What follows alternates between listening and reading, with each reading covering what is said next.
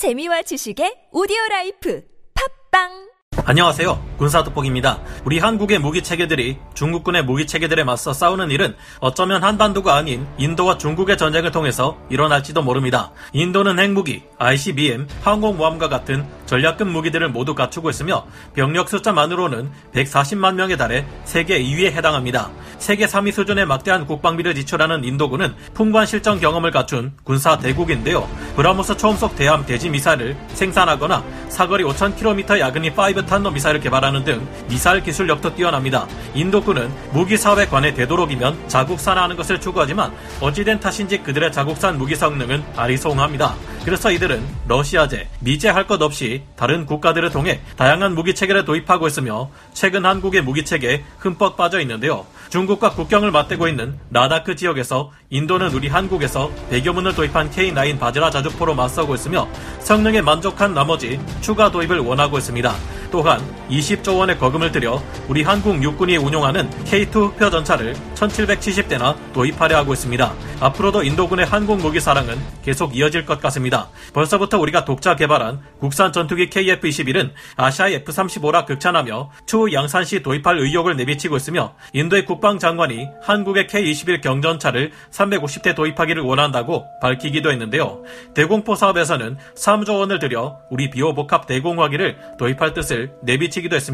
그리고 최근에는 P75I 사업을 통해 8조 원의 예산을 들여 우리의 DSME 3000 AIP 디젤 잠수함을 6대 이상 도입할 것을 원하고 있는데요. 인도 해군이 우리 한국의 DSME 3000을 도입한다면 이를 이용해 인도 해군은 중국의 위안급 잠수함 그리고 파키스탄 해군의 위안급 잠수함과 충돌할 가능성이 적지 않은 것으로 판단됩니다.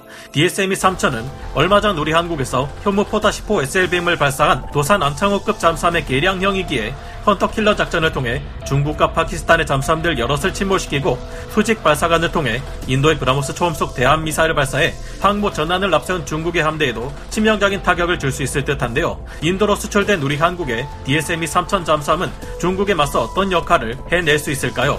지금부터 알아보겠습니다. 전문가는 아니지만 해당 분야의 정보를 조사 정리했습니다. 본의 아니게 틀린 부분이 있을 수 있다는 점 양해해 주시면 감사하겠습니다. 해군 전문가 HI 수튼에 의해 극찬을 받은 한국의 DSME 3000 최근 취역한 우리 한국 해군의 도산 안창호급 잠수함보다 한 단계 더 높은 성능을 가질 것이라는 도산 안창호급 잠수함의 후속함 KSS-3 배치2나 다름없는 DSME 3000 잠수함이 8조 원의 수익을 올릴 수 있는 인도 해군의 P75I 프로젝트에서 최종 선정될 가능성이 무척 커진 듯합니다. 현지 시각으로 지난 10월 14일 해외 해군 전문 매체인 Naval News에서 저명한 해군 전문가인 HI 수트는 인도 해군의 차세대 재래식 동력 잠수함 6척을 라이센스 생산하는 사업인 P75I 프로젝트를 두고 경쟁하는 4종류의 재래식 잠수함을 비교 평가했는데 요. 이 중에서 한국의 DSME 3000이 가장 유리한 고지를 점하고 있다는 자랑스러운 평가가 나왔습니다. P75I 프로젝트에서는 일찌감치 잠수함 종주국이라 할수 있는 독일의 212급 잠수함 개량형이 탈락했고 프랑스와 한국, 스페인, 러시아 4개국의 잠수함만이 후보로 남아있는 상황인데요. 인도 해군은 이들 잠수함의 장단점을 놓고 어느 것을 선택할지 고심하고 있습니다. 현재 인도 해군의 차세대 잠수함 자리를 놓고 한국의 DSME 3000 잠수함과 경쟁하고 있는 것은 프랑스의 슈프랭 바 라쿠다, 스페인의 S80 플러스, 러시아의 아무르인데요. HI 수트는 이 각각의 모델들은 각자의 장단점을 가지고 있어 인도 해군이 결정을 내리기가 어려울 것이라 말했습니다. 인도 해군의 요구 조건이 공식적으로 공개되지는 않았지만 공기 불요 장치 AIP를 탑재하고 인도의 초음속 대함 미사일인 브라모스를 수직 발사관을 통해 발사할 수 있어야 한다는 점 두 가지는 확실하다고 덧붙였습니다. HI 수튼의 평가에 따르면 네 가지 후보 중 가장 유력한 것은 한국의 DSME 3000과 프랑스의 슈프랭 바라쿠다가 될 것으로 보고 있는 듯합니다. 먼저 프랑스의 슈프랭 바라쿠다급에 대해 Naval News는 다음과 같이 분석했습니다. 이 잠수함은 인도가 이미 6척을 도입 중인 칼바리급과 같은 종류이기 때문에 강력한 경쟁자라고 볼 수 있다. 이 잠수함의 가장 큰 장점은 단순히 크기가 크다는 것이다. 8.5m에 달하는 선체 직경은 경쟁 모델 가운데 가장 크다. 하지만 사실상 가장 큰 크기 말고는 별다른 장점이 없다고 소개했습니다. 다른 후보들은 어떤 평가를 받았을까 요? 스페인 S80 Plus는 기존에 운영되고 있는 실적함이 없으며 선체가 작고 관련 기술 개발 경험도 없어 인도 해군이 요구하는 브라모스 미사일 수직 발사 시스템 적용이 가능할지 의문이라는 비판적인 평가를 내놓았습니다. 그렇다면 강력한 비대칭 전력을 다수 운영하고 있는 러시아의 아무르급 잠수함은 어떨까요? 아무르급 잠수함은 인도가 기존에 운영하던 킬로급과 같은 혈통이라는 장점이 있고 수직 발사가 가능한 것으로 보인다. 하지만 가장 작은 선체가 큰 문제다라며 비판적 평가를 내놓았습니다. 아무르급 잠수함은 가장 작은 설계임에도 종종 수직 발사관을 탑재한 채로 제시되었는데 이 정도 체급으로 인도의 브라모스 초음속 미사일을 발사하는 것은 무리일 듯하고 보다 작은 칼리브르 정도 크기의 미사일만 발사할 수 있을 것으로 추측했습니다. 게다가 아직 러시아는 아무르급을 위한 AIP 체계를 개발하지 않은 점도 불리하게 작용할 것으로 보았습니다. 이처럼 박한 평가를 받은 다른 잠수함들에 비해 한국의 DSME 3000은 달랐는데요.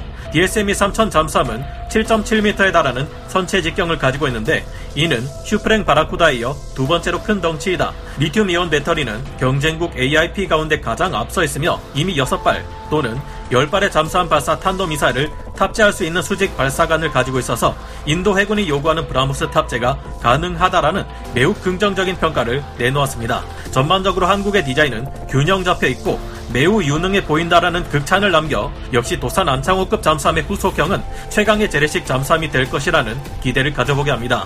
대우조선 해양에서 내놓은 DSME 3000 잠수함은 우리 도산 안창호급 잠수함 이후에 나온 수출형 잠수함으로 이전보다 조금 더 크기를 키우고 수직 발사관의 수도 더 늘린 것으로 보입니다. 도산 안창호급이 6발의 SLBM을 탑재하는데 여기는 좀 더 탑재된다고 하고 도산 안창호급 잠수함은 납축전지 방식의 ARP 체계를 사용하는데 여기에서는 리튬이온 배터리를 적용한다고 하죠. 사실상 DSME 3000은 도산 안창호급 잠수함의 후속형인 KSS-3 배치 2에 가깝게 일부 성능이 향상된 과도기적 성격의 잠수함이 될 듯합니다. KS3 배치2는 선체 길이 89m에 폭 9.7m로 수중 배수량 4,000톤의 더욱 큰 체급을 가지고 있으며 리튬이온 배터리인 범한 PH1 150kW 팸 연료 전지를 4개 탑재하기에 재래식 잠수함으로서 자망 신기록을 남긴 도산 안창호급 잠수함보다 더 오랜 작전 수행이 가능할 것으로 보입니다. 이렇게 하면 기존의 납축 전지 방식에 비해 수중 지속 항해 및 고속 기동 시간이 크게 향상되며 수명 또한 2배로 연장된다고 하는데요. 유지 보수 등 편의성 측면에서도 더욱 용이하다는 장점이 있다고 합니다. 아직 알려진 것은 많지 않지만 전투 체계 및 소나 체계의 성능이 도산 안창호급 잠수함에 비해 더욱 개량될 것으로 알려져 있는데요. 소음을 저감시키기 위해 프로펠러 캡의 블레이드와 동일한 수의 캡핀을 익형으로 형성하여 소음 및 진동을 절감하는 것은 물론이고 추진 성능의 형성도 도모하고 있다고 하니 더더욱 극강의 정숙성을 자랑하게 될 것으로 보입니다. 네트워크 교전을 염두에 둔 것인지 차세대 전술 데이터 링크 체계인 링크 22까지 탑재할 것을 고려하고 있다는데요. 잠수함 종주국인 독일이 탈락하고 냉전 시절 세계 최강 미국과 잠수함으로 경쟁했던 소련의 후예 러시아가 내놓은 잠수함마저 좋지 못한 평가를 듣는가 하면 다른 후보들이 그닥 좋은 평가를 듣지 못하고 있는 상황에서 DSME 3000의 평가는 놀라울 정도입니다. 그런데 이런 성능을 가진 DSME 3000과 파키스탄, 중국의 위안급 잠수함이 인도양에서 충돌할 가능성이 높은 것이 현재 상황입니다. 파키스탄과 중국의 잠수함이 DSME 3000과 붙으면 어떻게 될까요? 중국의 위안급 잠수함 20여 척 대, 인도군의 DSME 3000 6척, 중국의 동맹 파키스탄은 인도의 해군력 증강에 대비해 대대적인 수중 전력 확장을 계획하고 있으며 최대 11척에 달하는 AIP 잠수함을 도입해 잠수함 전력을 대폭 증강할 것이라고 지난 8월 유라시안 타임즈가 보도한 바 있습니다. 현재 파키스탄 해군은 프랑스제 아고스타 90B 3척, 아고스타 70형 잠수함 2척을 보유 중인데요.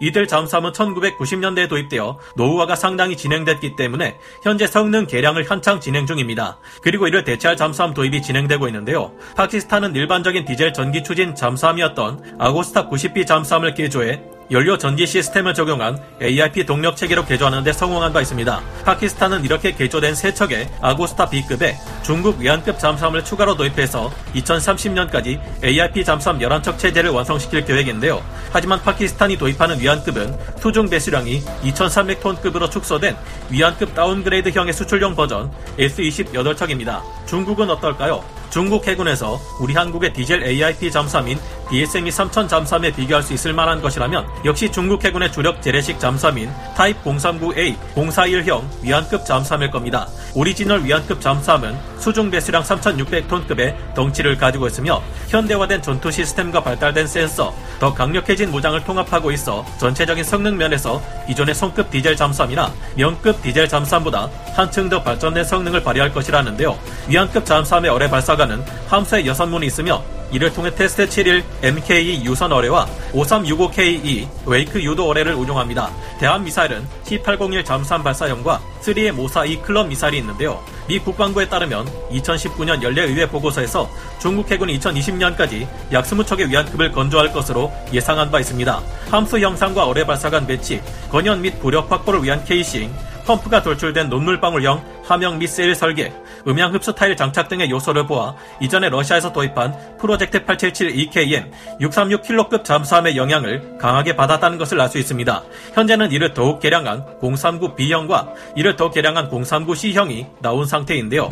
100kW 출력의 스털링 AIP 기관 또한 두 기를 탑재하고 있어 재래식 잠수함으로서는 비교적 오랜 시간 잠항하며 hunter killer 작전을 수행할 수 있을 것으로 보입니다. 하지만 위안급은 절대 우리가 만든 DSME 3000 잠수함을 이길 수가 없습니다. 위안급의 AIP 기관인 스털링 기관은 시끄러운 실린더 구동음 때문에 정숙성이 떨어지는데 이 점은 수중에서 잠수함 간의 교전 시 치명적인 약점이 될 수 있기 때문입니다. 게다가 스털링 기관은 배기가스를 배출하는 문제 때문에 200m 이하의 깊은 심도에서는 작동하지 않는다는 것이 큰 문제가 되는데요. 수중 200m라면 일반적으로 잠수함들이 교전하는 심도인데 여기에서 스털링 기관이 작동하지 않는다면 불리할 수밖에 없겠죠. 일본 해상 자위대 소류급 잠수함이 11번 함 이후부터는 스털링 기관 대신 리튬 이온 배터리를 사용하게 된 것도 모두 이 스털링 기관의 문제점이 발목을 잡아서라고 합니다. 사실상 도산 안창호급 잠수함만 해도 스털링 기관을 사용하는 위안급 잠수함에겐 천적이나 다름없을 텐데 그보다 더욱 발전된 KSS-3 배치 2급 DSM이 3000이라면 결과는 불을 보듯 뻔하겠죠. 다만 중국 해군은 위안급을 20여 척 이상 운용하는 반면 인도는 DSM이 3000을 6척만 운용하기에 수적으로 열세 있다는 것은 분명합니다. DSM이 3000이 우월한 성능을 바탕으로 20여 대 위안급 잠수함대를 모조리 침몰시킬지도 모르겠으나 잠수함대를 따라다닐 다른 해군 전력들까지 생각하면 인도 해군의 전력 증강이 더욱 이뤄져야 중국 해군을 상대할 수 있을 것 같은데요. 인도군에게 큰 만족을 준 K9 자주포처럼 DSM이 3000 또한 그들에게 큰 만족을 주어 앞으로 더 많은 한국의 잠수함을 도 입해 중국 해군의 잠수함들을 참교육시켜 줬으면 좋겠다는 생각이 드네요. 여러분의 생각은 어떠신가요? 오늘 군사 돋보기 여기서 마치고요. 다음 시간에 다시 돌아오겠습니다. 감사합니다. 영상을 재밌게 보셨다면 구독, 좋아요, 알림 설정 부탁드리겠습니다.